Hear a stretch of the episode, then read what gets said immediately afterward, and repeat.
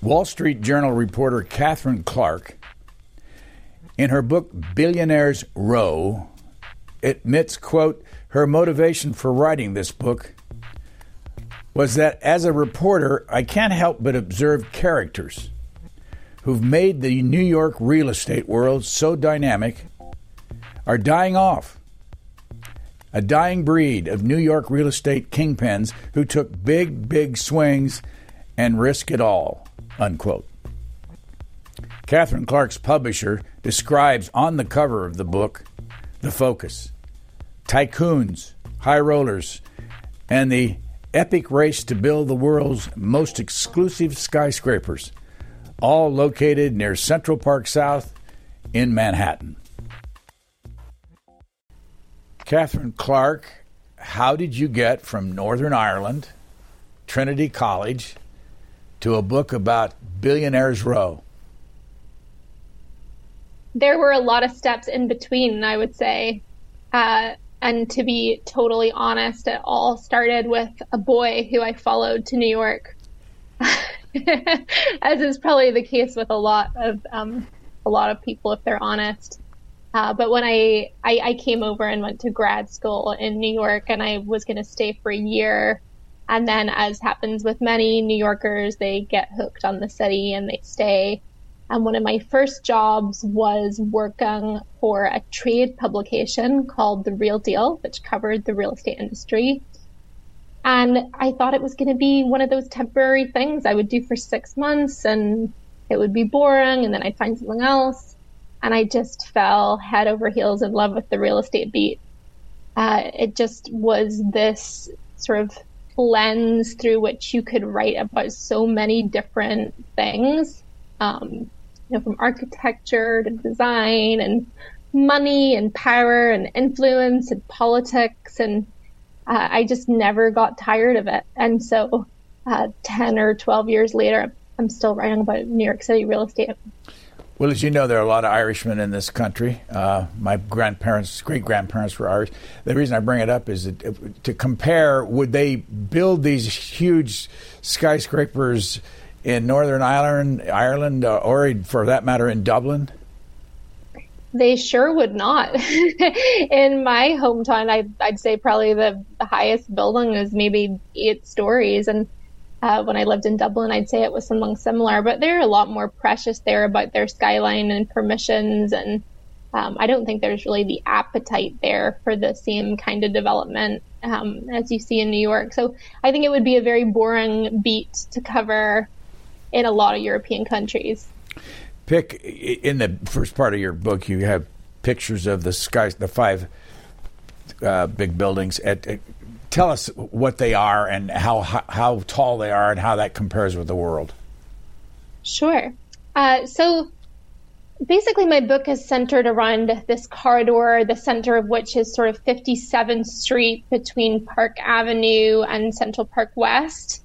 Uh, and so there are five buildings, and they vary in height from around a thousand feet to about 1,550 feet. Uh, and 1,550 feet, which is the newest building on the corridor, that is technically the tallest primarily residential building in the world. So I say primarily residential because there are some buildings in the Middle East, like the Burj Khalifa, for instance, which is taller, but it's not really a residential building. It more has office and retail, and there there happen to be a few apartments, but it's not really a condo tower per se. So one of the buildings on this corridor is, is technically the tallest residential in the world. What's the time frame for all five of these buildings being built? The book kicks off in 2008 um, which is when they were conceiving of the plans for some of these. But the first one really kicked off sales in 2011 um, and was began construction in 2010. And then the last one, the fifth building in the book, it just finished construction um, in October or so of last year. So it spans over a decade. I know you write about a lot of characters, and we'll get into that. But the thing that people always ask when you start talking about this is do these buildings sway in the wind? um, they all do. It's an inevitability. Um, you can't build a building this tall and this thin without some level of sway. Um, it's just about the degree to which the developers are successful in mitigating that sway. So they have all of these different techniques to limit how fast the building is swaying and how far the building is swaying. So a lot of them have uh, what you call in the real estate industry mass dampers, which are enormous counterweights that you position at the top of the building and they're designed so that when the building sways in one direction, they move in the other direction to mitigate that movement. Uh, and then some, they've also done other kind of quirkier things. Like there's a building at 432 Park, which is has um, attracted some criticism for its swaying in recent years. Um, but they actually left gaps in the building. So if you sort of look at it at night, you'll see that there are three or four different sections of the building that are completely dark.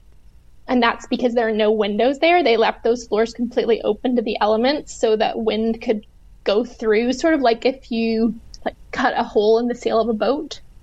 Um, and so that's supposed to mitigate the movement as well this book is one of the first books I've ever read where I almost said you got to have it in your hand to understand what you're writing about. So I'm going to try for people that have never been to New York and have never seen these buildings to get you to describe things. First and foremost, what is what is Central Park? What is Central Park? Uh, and why is it and why is it so important? Central Park is probably the largest public amenity in New York City. It's an enormous green space at the center of Manhattan. You know, you're in this crazy urban metropolis that never sleeps and, you know, a million people. And then within a small walk from a lot of people, there are acres and acres and acres of green space and reservoirs and ponds and hills. And it's, it's majestic. And these buildings sit right there at the southern part of it. And why is that? What, what's what's uh, about 57th Street and 59th?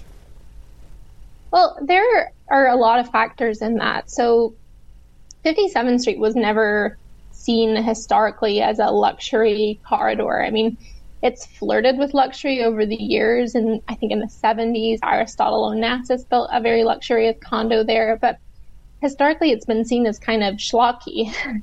but in, you know, after the, you know, last financial crisis, there was this huge wave of foreign investment into New York and developers started to get this idea that you could build these super talls that might appeal to that set of buyers. And 57th Street was kind of perfect because of the zoning there. So you were able to assemble all these parcels of land there. And if you could assemble enough and you could buy enough development rights, you could build as tall as you wanted. And so it was kind of the Wild West. You could you could build whatever without having to run it past the city or get permissions and all of that. And so they were able to build as tall as they wanted and really capitalize on those views of Central Park in a way that they couldn't on the Upper East Side or the Upper West Side or any of those sort of traditional luxury enclaves.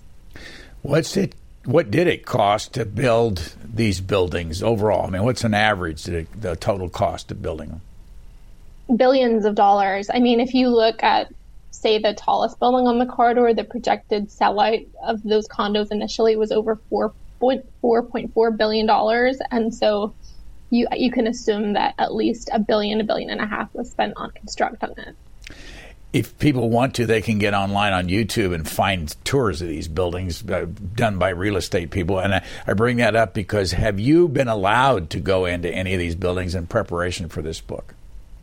I have been in all of them to varying degrees. Um, so there are a couple where, you know, the developer is more press friendly and has given me tours or the brokers have given me tours. The one that was the most challenging was one that's on uh, Central Park South. The address is 220 Central Park South. And it's been the most successful building on that corridor. Um, just the prices there have been completely insane. It was where uh, the hedge funder Ken Griffin bought a $240 million apartment, which was the record for the whole country. That was really hard to get into because the developer of that building really didn't want attention for, from the press. The idea was that he wanted that building to be so exclusive and, you know, velvet rope and you couldn't get in unless you had particular permissions.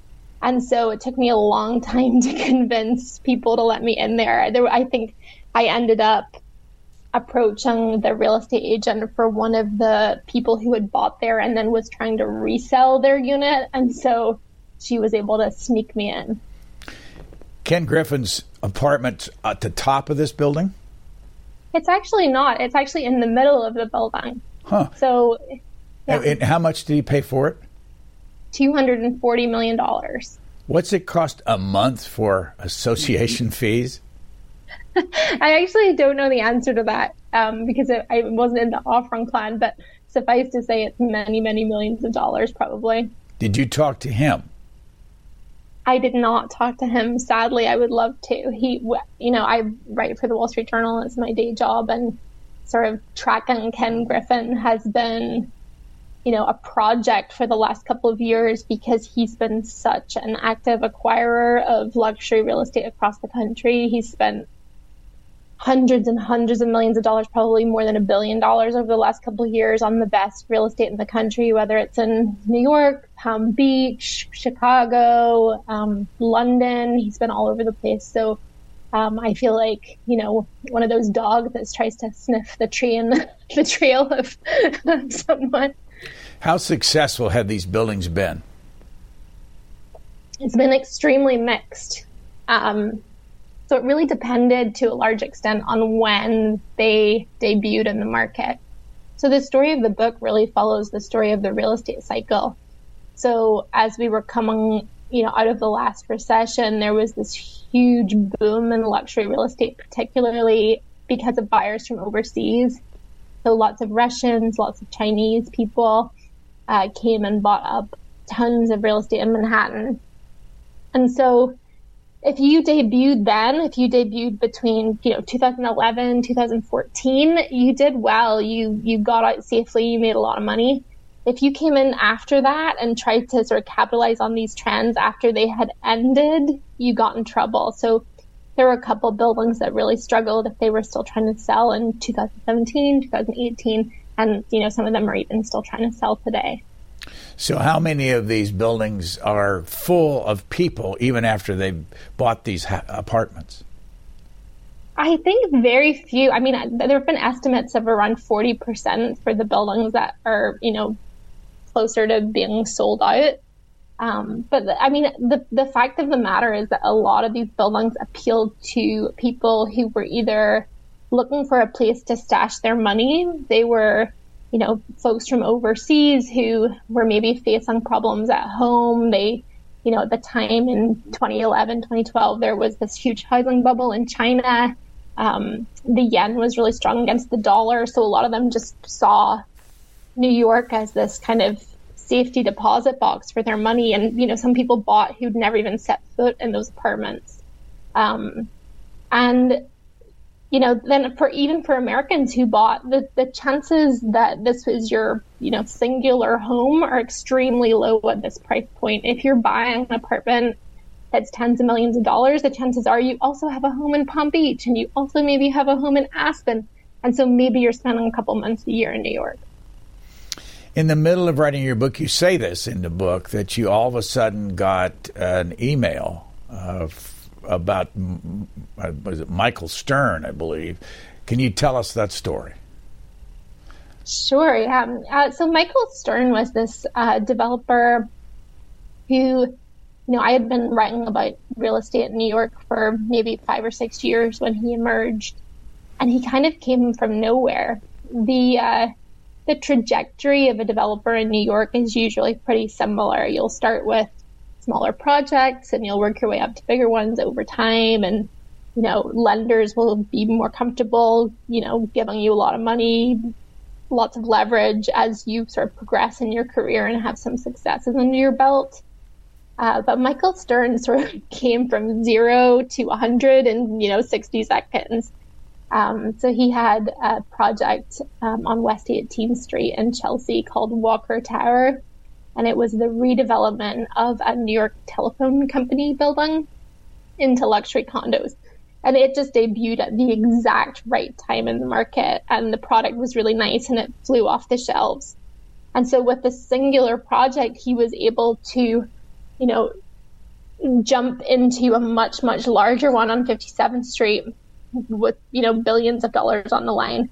And no one really knew very much about him because he'd been around for such a short time. There was really very little scrutiny applied to his um, resume. And so his background was very much a mystery and he was not crazy keen to talk about it. And so I was sitting, you know, at my desk one day writing my book, and I got an email from this very bizarre email address, Michael Z, I think it was Michael Z Stern criminal at gmail.com. And he sort of this person, I don't even know if it's a he, purported to be um, someone who had done business with Stern somewhere along the line, and just sent me this wad of information about his past and you know, what was purported to be this private investigator's report into him, which had been commissioned by one of his business partners allegedly. And so I wasn't really sure what to make of it initially, but it was kind of a bizarre situation. Did you ever use the material? You know, I tried to replicate the report with my own reporting, and so I included what I was able to independently verify, but there were definitely parts of it that I did not include just because I couldn't um, you know, cross the T's and dot the I's. What impact did the change in the 2017 tax code uh, bill here in town have on this whole business of real estate in New York City?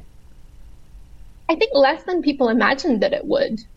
I mean, when that happened, everyone was saying, you know, folks are going to be, you know, flying to Florida en masse and no one's going to want to live in New York anymore.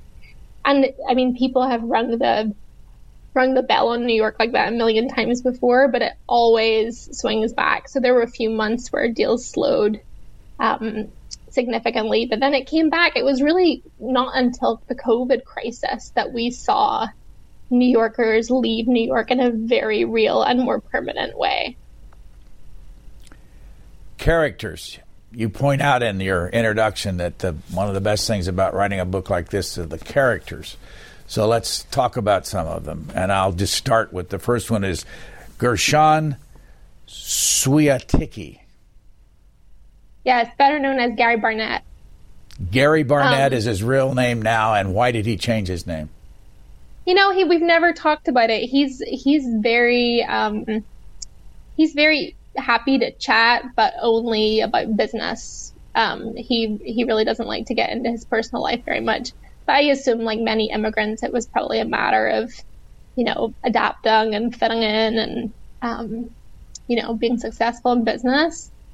Um, but he's he's such an interesting character, and I think kind of the billionaires row narrative is best told through him because he was the one who got the ball rolling. So, you know, in 2008, when you know everything was falling apart, he had this site on 57th Street that he wanted to develop and had already started to finance.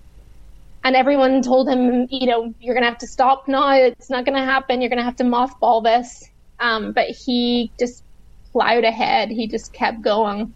Um, and he found the money to build it even during the depths of the crisis. And so he was rewarded then when the market really came back um, he his building was the only luxury tower in the market at the time, and the sales were crazy. And then a few years later, he decides to try to do it again. So he tries to do Billionaires Row Tower Part Two, and the market is just completely different at that time. And it, the second building is nowhere close to as much of a success as the first one. So you know, people say that his two buildings, uh, 157 and Central Park Tower, sort of serve as bookends for the cycle. So, you know, he started Billionaires Row, and then his second building might mark the end of it. How would you describe him? You know, I don't like to have favorites, but if I did have a favorite, it would probably be him. He uh, he's just very straightforward. Um, you know, if you walk into a room with him and you have smart questions and you know what you're talking about and you've done your research, he'll answer anything. He is very, um, as, as much as I can tell, very sort of honest and fair, and he will own his successes as much as his failures. You know, he will be the first to put his hands up and say, I really screwed up there. That was probably not the best idea. Um, and he's very clever. You know, he is seen as the master of assemblage. So, you know, a lot of the developers that you might have heard of in New York, um, the reason that they're able to build what they are able to build is because they are very clever at cobbling together these complicated sites. So, you know, for his first building on 57th Street, he he bought 22 different properties in order to to uh, piece together that um, that site that was really special. So that means going to all these individual owners and talking to them independently and convincing them to sell and making the best price and not showing your hand too much. So he's extremely good at that. Shipping can make or break a sale, so optimize how you ship your orders with ShipStation. They make it easy to automate and manage orders no matter how big your business grows. And they might even be able to help reduce shipping and warehouse costs. So optimize and keep up your momentum for growth with ShipStation. Sign up for your free 60-day trial now at shipstation.com and use the code POD. That's shipstation.com with the code POD. What has happened during this time period when these buildings have been built when some other apartment house was there and the people had to leave after it was bought? What what happened? What any kind of lawsuits come out of that? There were, yeah, at 220 Central Park South, which was the most successful building on the corridor I mentioned earlier. Um, that that used to be the site of rent stabilized building. So what does that mean? Rent it basically it basically means that the that the landlord can only put your rent up by a certain um, percentage each year, and that's controlled by the Rent Guidelines Board in New York. So they'll say, you know, this year you can only put the rents up by 2% or whatever. So those people end up ultimately paying below market rates um, compared to other buildings in the city.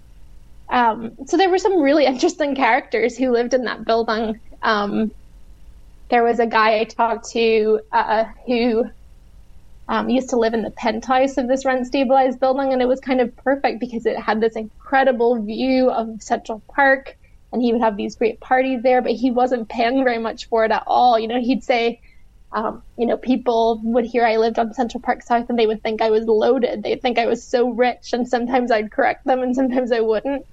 Um, but he was a music producer. Um, he, he used to produce music for Gloria Gaynor and Engelbert Humperdinck, and a very interesting guy. But all of those people, um, he actually left before the lawsuits happened, but um, when the developer of 220 Central Park South bought that building, they basically told everyone, time for you to leave. And you know, that's not really how things work in New York. If you want people to leave quickly, you're going to have to give them some money usually. Um, so they, they, all of the residents usually wind up getting a million, a million and a half dollars to go. And they just get up and leave, would take the check with them and go somewhere else it was a bit more complicated than that. There were lawsuits back and forth, there were negotiations, there was lots of bad blood, lots of name calling. But yeah, eventually they took their million and a half dollars and they went. In each case of these five buildings, and there, are, I know there's some others uh, across New York, across Manhattan, but uh, in these five buildings, did they have to tear down a building in order to build these new buildings? Yeah, they had to tear. In the case of 220, they had to tear down that building, but in the case of some of the others, they had to tear down multiple buildings. Some of them, I think, were maybe eight to 10 buildings, very small, low rise structures, you know, which were more sort of characteristic of New York in a lot of ways. You know, there were little umbrella stores and, um, you know, churches and all kinds of, um, all kinds of different buildings that, that left to make way for these towers. Where did Gary Barnett get his money? For 157, Gary Barnett got his money from the Middle East. So he wound up uh, making a deal with a Saudi Arabian outfit that was related to the government. Um, and the guy who at the time headed that organization wound up getting uh, involved in the 1MDB scandal, the Malaysian sovereign wealth fund scandal, years later he wasn't at the time that, that Barnett did the deal with him. But um, yeah, he got his money from the Middle East. And then for his second building, he got most of the money from China. Um, and he also raised uh, money on the Israeli bond market, which at the time was very popular with New York City developers because the money was a lot cheaper. You say in your book that uh, Gary Barnett's an Orthodox Jew. Uh, did you ever ask him uh, about getting money from uh, Saudis? Uh, just obvious, you know, for the obvious reason. Did that come up in your conversation? You know, it never did. But if I had to hazard a guess, I would say that he's just an incredibly practical person, and he'll take the money wherever it comes from at the best rate, on the best terms. Um, you know, there are a lot of Jewish developers in New York City. I would say most of the successful developers in New York City happen to be Jewish. And there's a lot of money from the Middle East flowing through those projects. So I would say in general, there's not a lot of objection there. Which of the five buildings has the smallest base? Uh, the one that Michael Stern built has the smallest base, 111 West 57th Street. Um, you know, though that building, there's only one apartment per floor pretty much when you get to the top levels. Um, and so the configuration of it is kind of like a dumbbell, a dumbbell. So you've got your long living room on one end, you've got a series of bedrooms on the other end, and then the middle is basically taken up by the elevator banks. So it's that tight. Do you have any idea what that footage is? I saw. I remember 60 feet in your book about something, but I don't know if that's the one for this building. That sounds right to me, but I can't remember off the top of my head the the width on all of them. Um, but yeah, it's an incredibly tight base. They had to drill, you know, these these caissons like 30 or 60 feet into the ground underneath the building just to make sure that it was not going to fall or sway. It was a very very complicated engineering challenge. What about what about the stories uh, around elevators and how do they build these elevators that go to the 92nd floor? So the the most famous elevator probably on the corridor is at 432 Park Avenue. Um, that building over the past year or two has been the subject of a massive lawsuit brought by the um, board of residents um, against the developer. And in that lawsuit, they said they basically accused the developer of malfeasance and you know said there were i think it was 1500 alleged instances where there were construction defects or design defects. Um, and one of the things that they alleged in particular was that the elevators in these buildings or this building in particular i should say is dramatically impacted by the sway of the building. And so on a windy day, the elevators could not cope and they would get stuck for hours. Um, and I think it was, it all sort of hit home in a real way when the son, the teenage, I think he's a teenager, might be slightly older, son of one of the um, condo board members got stuck in the elevator for a really long time. So when I took a tour of the building, actually, not too long ago. The the elevators are beautiful. The the um the walls are all like brown leather or maize and um, they were modeled after uh, the leather that the developer had seen on a yacht in Croatia. But they have this beautiful little bench seat inside of them, and it opens. And I, I asked the um, the residence manager, you know, what's what's in there? What do you keep in there? And it was a bottle of water and an oxygen mask, which did not give me a lot of confidence. Harry Macklowe, another one of your characters. Yes. I mean, Harry... let me let me just start because this when I read it, I said I, I can't believe this, and there's a picture in the book that he put a picture on the side, a 42 foot picture of himself and his either new wife or girlfriend on the side of one of this building that he built, and for what reason? Well, it was to celebrate their engagement, um, but a lot of you know New York City reporters, as cynical as we are, uh, I think it was the Post or the Times called that gesture the height of spite because at the time all of that was happening, Macklowe had just left his wife of, I believe, 60 years uh, for his French mistress. Um, and so they were, he and his ex wife were locked in this very contentious divorce battle that had gotten very dirty. And so putting the picture of him and his new wife on the building was seen as a sort of a spiteful gesture. But he would say that was not the case. How much younger was his second wife? Actually, not that much younger. I'm going to give him some credit. She was, I think she, I think she was only like 10 or 20 years younger. It wasn't like she was, you know, a, a youngin. Did, um, did he ever sue his son, Billy? He did, yeah. He sued his son Billy. It was, you know, the the book kicks off as he is trying to. Harry Macklowe was this very iconic figure in New York City real estate, and in 2007, he made this enormous bet on the commercial real estate market, and he bought seven office buildings, and he bought them at the height of the market, and then he couldn't refinance, and it was a whole disaster, and he ends up having to hand them all back to the bank and it, he sort of became the poster child for the real estate crash in New York. And at that time, his son was the president of his company and allegedly had advised him against taking on all of this debt and all of this risk. And so it drove this, you know, wedge between the two of them. And it also drove a wedge between him and his ex-wife, who was his, you know, wife at the time uh, because he had apparently promised her he would never make a personal guarantee on a loan after he'd lost some buildings in the 90s, but then he had made a personal guarantee on some of these loans um, in 2007. And so she saw that as breaking a promise and embarrassing the family. And so as the book begins, their family is in this like state of disarray. And where and where is he from? Uh, and go ahead. He's from New Rochelle. He grew up in New Rochelle. Up north of New York City. Uh, and what's he like? Did you meet him in this process and would he talk to you? Yes, I talked to him numerous times. He is, I would say, by far the most colorful character in the book. He is, you know, if you think of Gary Barnett, he lives very modestly, actually. You know, for someone who is a tastemaker for the 0.1%, he lives a relatively modest life himself.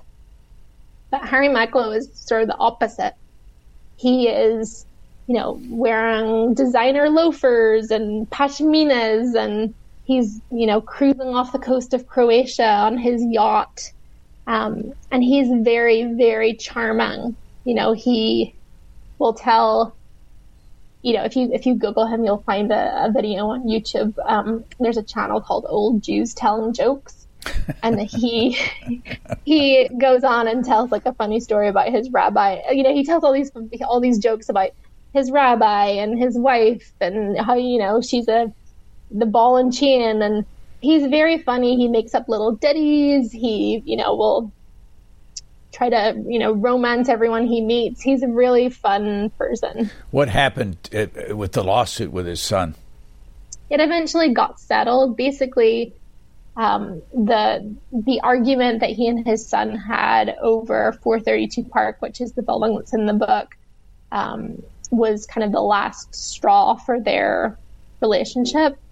Um, and so Billy, his son, ends up going off and starting his own company and leaving um, the family company. And so they have this huge argument over the email addresses, like who owns the domain name for macklowe.com and like who owns the family brand. Um, and so Harry ends up suing him for $300 million, but it, it quickly got settled. What did his wife get? Linda. In the divorce? Yes. Probably a billion dollars or more. They had what was considered in New York to be one of the most legendary art collections imaginable. Um, and it was sold in two separate lots at Sotheby's last year or the year before. And it set a record. It set the auction record for Sotheby's. They'd never sold as much art in one sitting. Um, so yeah, she made a she made a lot of money off of the divorce.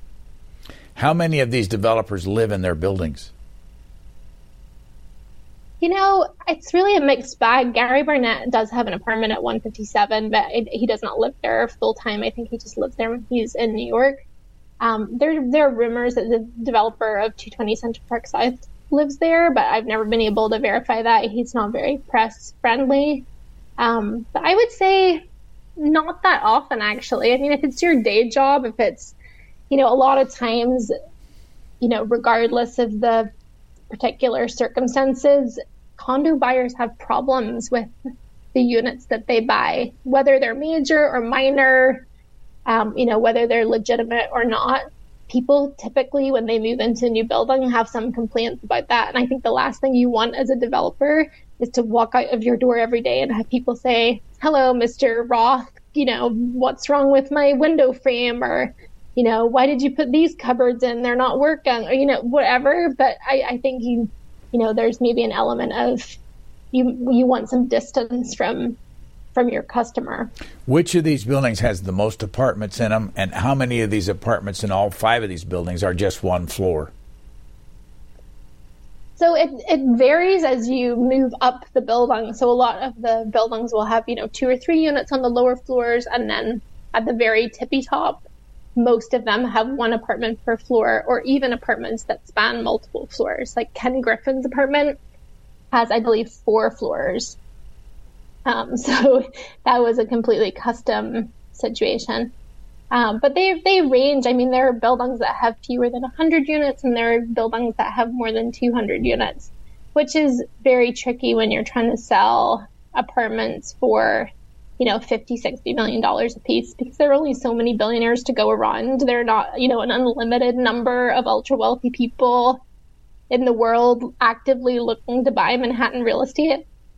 And so as the cycle has continued, you see, you know, the demand has has dropped off and the discounts are, are going into effect and um, yeah the, the buyer pool has maybe not been exhausted but is dwindling a very funny story at least for me was the story uh, and you can explain the whole thing about the prince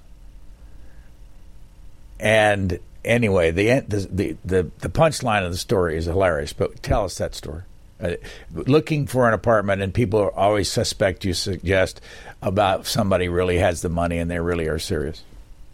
Sure. Um, so, one of the developers of 111 West 57th Street, he's a very funny guy, and he said that he was sitting in his office one day and he gets a call from a broker friend.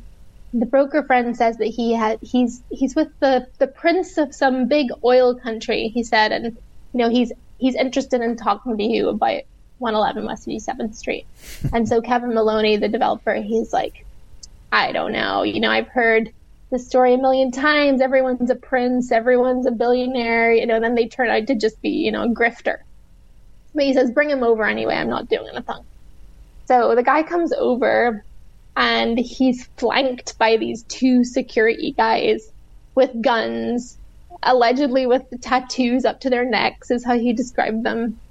Uh, and he comes in and he offers Kevin this too good to be true deal at, at 111. He basically offers to buy a stake in the project for more than they more than the money they've already. Let, let me interrupt it. just to say though he arrived in three Cadillac Escalades. There are three different in with the yes. security. That's an important yeah, part that's an story. important point. Yeah, sorry, but I forgot that. Yes, three black Escalades they arrive in.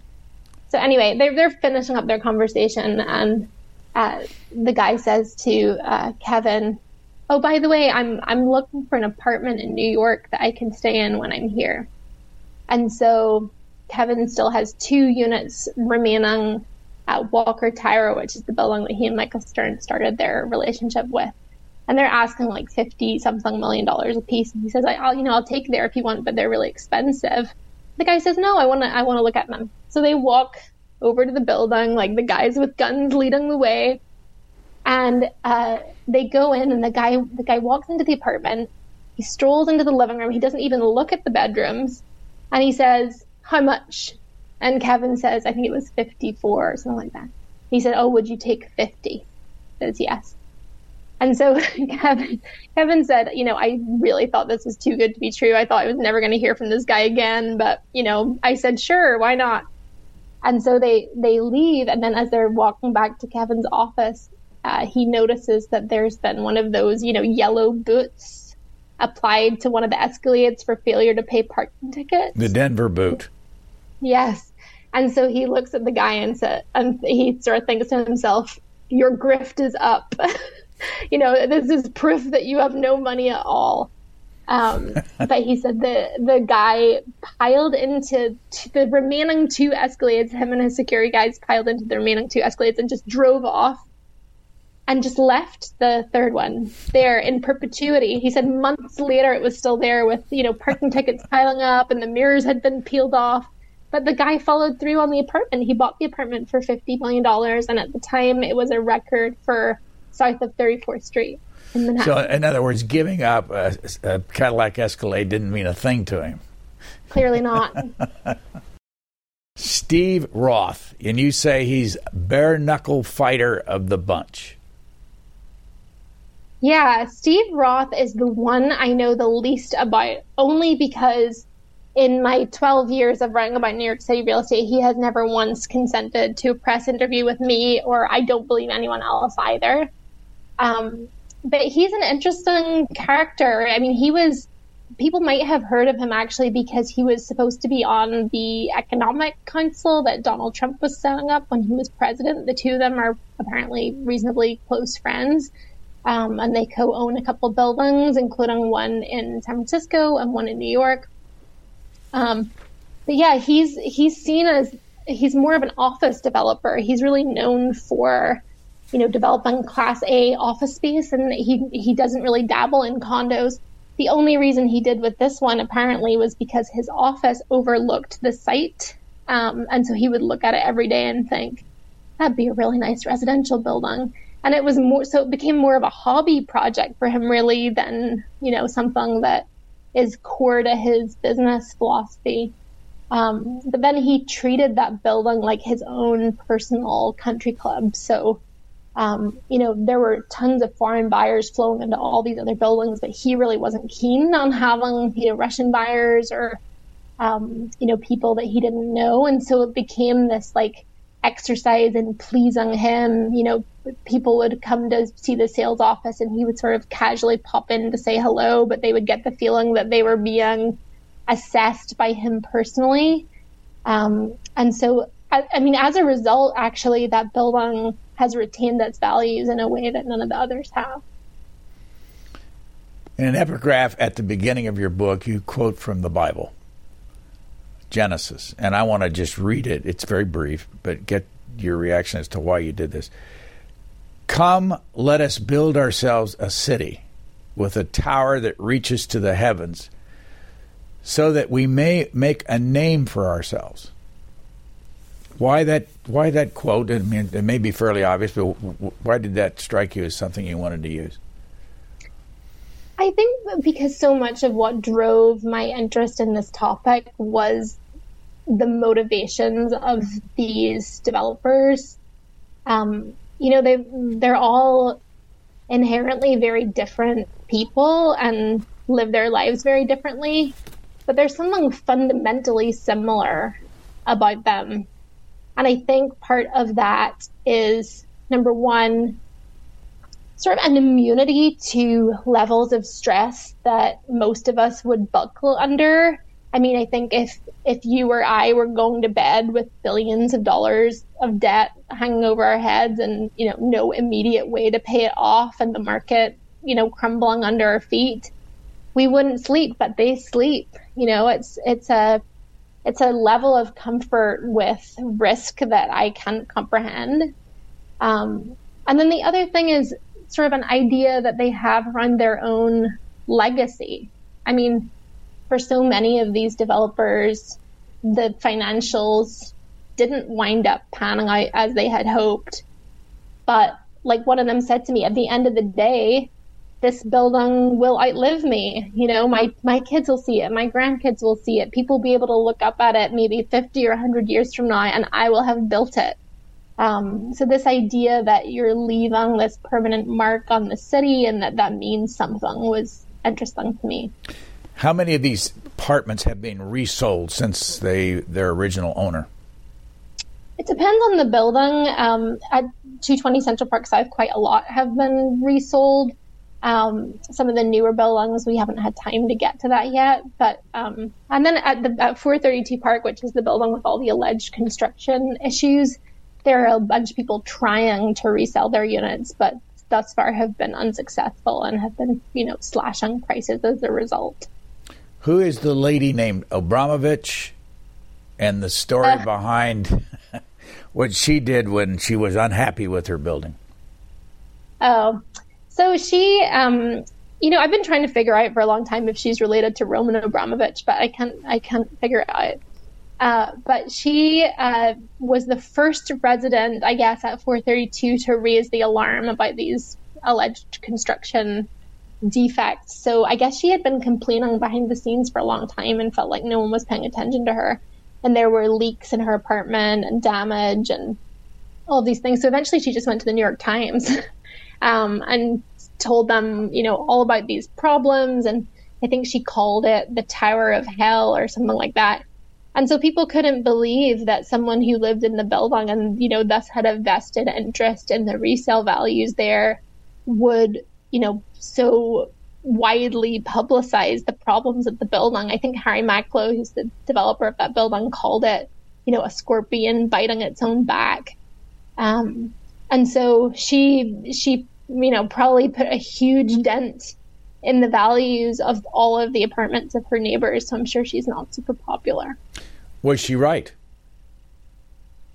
I don't know the answer to that. I mean, it's a major he said, she said. I think uh, the developers of the building have said, you know, there are some legitimate problems. They've been working to fix them, but they allege that, you know, the board hasn't given them the access they need to fix the remaining ones. So it's I mean, I, I, I, think there are some legitimate problems. Whether they rise to the level of what was alleged in the lawsuit is a little bit more unclear. In the first part of your book, you have your dedication, and it's to mom. That's we call mom here, as you know, dad and John. And uh, where are your parents? And I should I assume John is your husband? John is my husband. Yeah. Yeah, he's, where where did you where did you meet John? You know, we actually met in high school. Uh, we went to the same high school in Northern Ireland, uh, and so we went on our first date when I was 13. He took me to go see a Nicolas Cage movie called Along Came a Spider, and then he took me to uh, McDonald's for a McFlurry, and we never looked back. So you you say you came to New York originally for a boy, is that boy John? It is, yeah. He really wanted to move to New York uh, since he was a kid. I had never had any desire to live in New York at all or live in America at all. Uh, but he really wanted to come here and he convinced me to come for a year. He said, I, I was applying to go to um, grad school for journalism in London. And he said, try New York, just apply to a couple places in New York and we'll see, you know, if you get in. And, you know, I came and then one year turned into I think it's 14 and counting. What kind of work does he do? Uh, he works in tech. He has a an ad tech startup. And now that you're working out of Manhattan, where do you live? Do you? I, I, don't, I mean, the, I don't mean the address, but what part? Do you live downtown or do you live outside in the suburbs? I live in Lower Manhattan. What do you think of that? Looking at these the the amount of richness that you know the and you you talk about in your book some of it's greed. What's your reaction to all that money that's up there? You know, we have that debate quite frequently at the Wall Street Journal offices. Um, I have, you know, been historically of the opinion that New York is this, you know, evolving organism. And you know as the years go by your favorite restaurant is going to close and your um, you know your doctor is going to move away and you know that place you loved is going to be replaced with a skyscraper. And that's just what you signed up for. That's just the nature of the beast. Um, and so i you know enjoy the architecture i enjoy the ambition i think the world would be a little bit more of a sad place if it wasn't for these huge characters um, but I also see the flip side of it, and I see that you know we have to be careful that we're not replacing too much rent stabilized housing. People need a place to live. You know, New York needs to stay affordable for everyone. It's a delicate balance. Where are mom and dad? They're still in Northern Ireland. What part of Northern Ireland? Uh, not too far outside of Belfast, County Antrim. Um, you know, halfway between Belfast and the the northeast coast.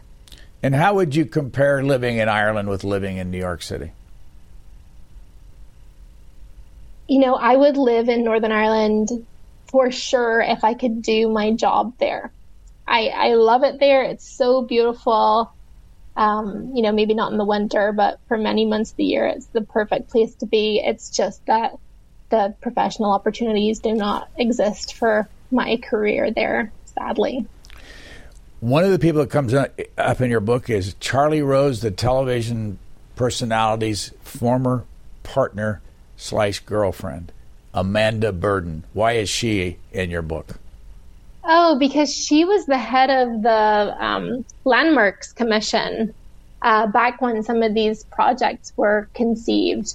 So she, uh, you know, she did an interesting thing actually because there were very few sites in that area that were subject to any kind of decision making by landmarks, but there was one building that was supposed to be a billionaire's row mega tower. It was designed by the architect Jean Nouvel. Um, and she had authority over it because they were requesting, I believe they were requesting a, a zoning change. Um, but she she lopped 200 feet off of the top of it she said it was too tall. She said that if you were going to be so tall, then you needed to be able to compete with buildings that were as tall in terms of your aesthetic. And if you were as tall as the Empire State Building, then you should be as significant and as beautiful as the Empire State Building. And she didn't believe that this one was. And so she ordered that they take 200 feet off of the top, um, which basically, you know, disqualified them from the Billionaires Row mega race what is it like being a developer in New York City, working with the New York City, the New York State, and the federal government? I think they would say it's very, very difficult, which is why they go to pains to try to avoid doing anything that requires city approval. Because you can spend, you know, years and years going through city processes and you, know, you don't end up getting the permission that you need to do something, so you've wasted all of that you know time and money. Um, and I think people would say that the you know the Department of Buildings, which you know uh, verifies all of your construction um, permits and things, is very very slow and labyrinthine. Um, so yeah, I'd say it's a reasonably tense relationship between the city and developers for the most part. Is there any kickback money in the process from the oh. from the the uh, employees of the city? I am sure there is. I mean, no one's fessing up to me. Uh, but yeah, I'm sure. I'm sure that does happen from time to time. What in the world is air rights? Air rights is so interesting as a concept to me. Uh, it's basically the undeveloped air above a building. So if you own a low-rise building and it's in a zoning district that would allow a building that's taller than yours, the air above your building up to that point is saleable.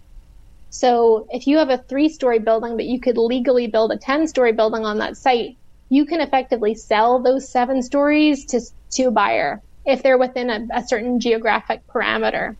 So if you're a developer like Gary Barnett and you want to add another seven stories to your giant tower, you can go along and buy those seven stories essentially from your neighbor. How much of that is involved in all these buildings we've been talking about? A lot, pretty, uh, pretty much on every building. They've they've done some component of that. What kind of money is involved? It really depends on how badly you need those air rights. So if you're in very early in the process and you know you you've only secured a few things and um, you're not that far down the road, then maybe not that much. But if your air rights hold the key to unlocking the potential of a site in some more major way, then megabucks, you know, the same price you would pay for an existing apartment or, um, you know, we're talking thousands of dollars a foot. We're about to wind this down, but I have to ask you about the shadows. Yeah, the shadows were a big hot topic for a while, and then people sort of stopped talking about them. Uh, basically, as these buildings started to go up, people noticed that from the first one, 157, which was you know only a thousand feet tall, that that building was casting a shadow over Central Park and over a popular playground in Central Park. So it would be engulfed in darkness um, for a certain number of minutes per day that it wasn't before. And, you know, then people realized that there were going to be a lot more tall buildings going up on that same corridor and a lot more shadows. And so it became this subject of controversy. And it, you know, goes back a long time that the cause was taken up by this organization called the Municipal Arts Society, I believe. And uh, they go way back with, you know, Jackie Onassis was one of their spokespeople at one stage. Um, and it goes back even to when the Time Warner Center was built. Um, and she, during during the construction of the Time Warner Center, um, they all went out into Central Park with umbrellas, um, and you know put them over their heads to sort of make the point that they were going to be in shadow because of these buildings. Um, so it was a big flashpoint in you know I think 2014, 2015, and then the buildings obviously were going up no matter what, so there was no point in fighting it. You know, there was they, people didn't have any leverage to to stop them from going up, so it sort of fell out of conversation. So after you spent all this time talking about the money and where it comes from, did you pick up any impression about how people feel about the Chinese, the Russians, the Qataris, the Saudis, and how they deal with these deals uh, from a money standpoint? You know, I talked to a lot of brokers who told me that dealing with the Chinese in particular was a completely different experience than dealing with an American buyer. Uh, basically, the gist being that the negotiation style in China is very different. You know, you think you have a deal when you when you have a deal, when you've reached a conclusion in your negotiations in in the U.S., that's it. You're ready to sign. Whereas in China, there are, you know, often several um, phases of renegotiation before you get to the end. So there, you know, there's always a final ask and a final, final ask and a final, final, final ask. What about uh, the cat? I, the cat. That's one of my favorite stories in the book. Uh, I talked to an agent who sold a Chinese family an apartment at 157, and then they said to her after the deal closed, oh, we're also looking for a place in the suburbs. Could you maybe show us something in Greenwich, Connecticut? So she found them this really great deal in Greenwich. It was, the market was not great at that time. And so she got them like, I think it was $10 million off or something. It was some crazy bargain because the, the seller had had the house on the market for a long time and couldn't get rid of it. And so she takes them for the final walkthrough uh, of the of the home and they've demanded to buy all of the furniture and all of the finishes, including, you know, all the crystal in the bar, you know, the toilet roll in the toilet. Like they wanted every last detail of this property. But when they go for the final walkthrough, they, you know, they sit around the table and they're about to sign the closing documents. And the family says to the broker, could we just talk to you outside for a moment? She says, "Oh God, what do they what do they want now? what what's going to be the final, final, final ask. and they get they get out into the garden and um, they say, you know, as we were walking around, our daughter really fell in love with the seller's cat, and she she goes, "Oh my god! Like I'm not getting you this cat. That's not happening." And they say, "Will, will you just ask?" And so she goes back into the room with her tail between her legs, and she says, I am so, so, so sorry. And I'm so embarrassed to ask you this. Please just tell me to, you know, where to go. But their daughter really fell in love with your cat. Is there any way you would throw it into the deal? And the seller says, I hate that cat. Take it. Katherine so, Clarke. Oh, go ahead. You were going to say something. I was just going to say it all worked out in the end. The name of the book is Billionaires Row tycoons, high rollers, and the epic race to build the world's most exclusive skyscrapers. Katherine Clarke works for the Wall Street Journal, who deals with real estate all the time. Thank you so much for your time. Thank you for having me. Appreciate it. Thanks for listening to the Booknotes Plus podcast. Please rate and review Booknotes Plus, and don't forget to follow so you never miss an episode. Questions or comments, we would love to hear from you. You can email us at podcasts at c-span.org.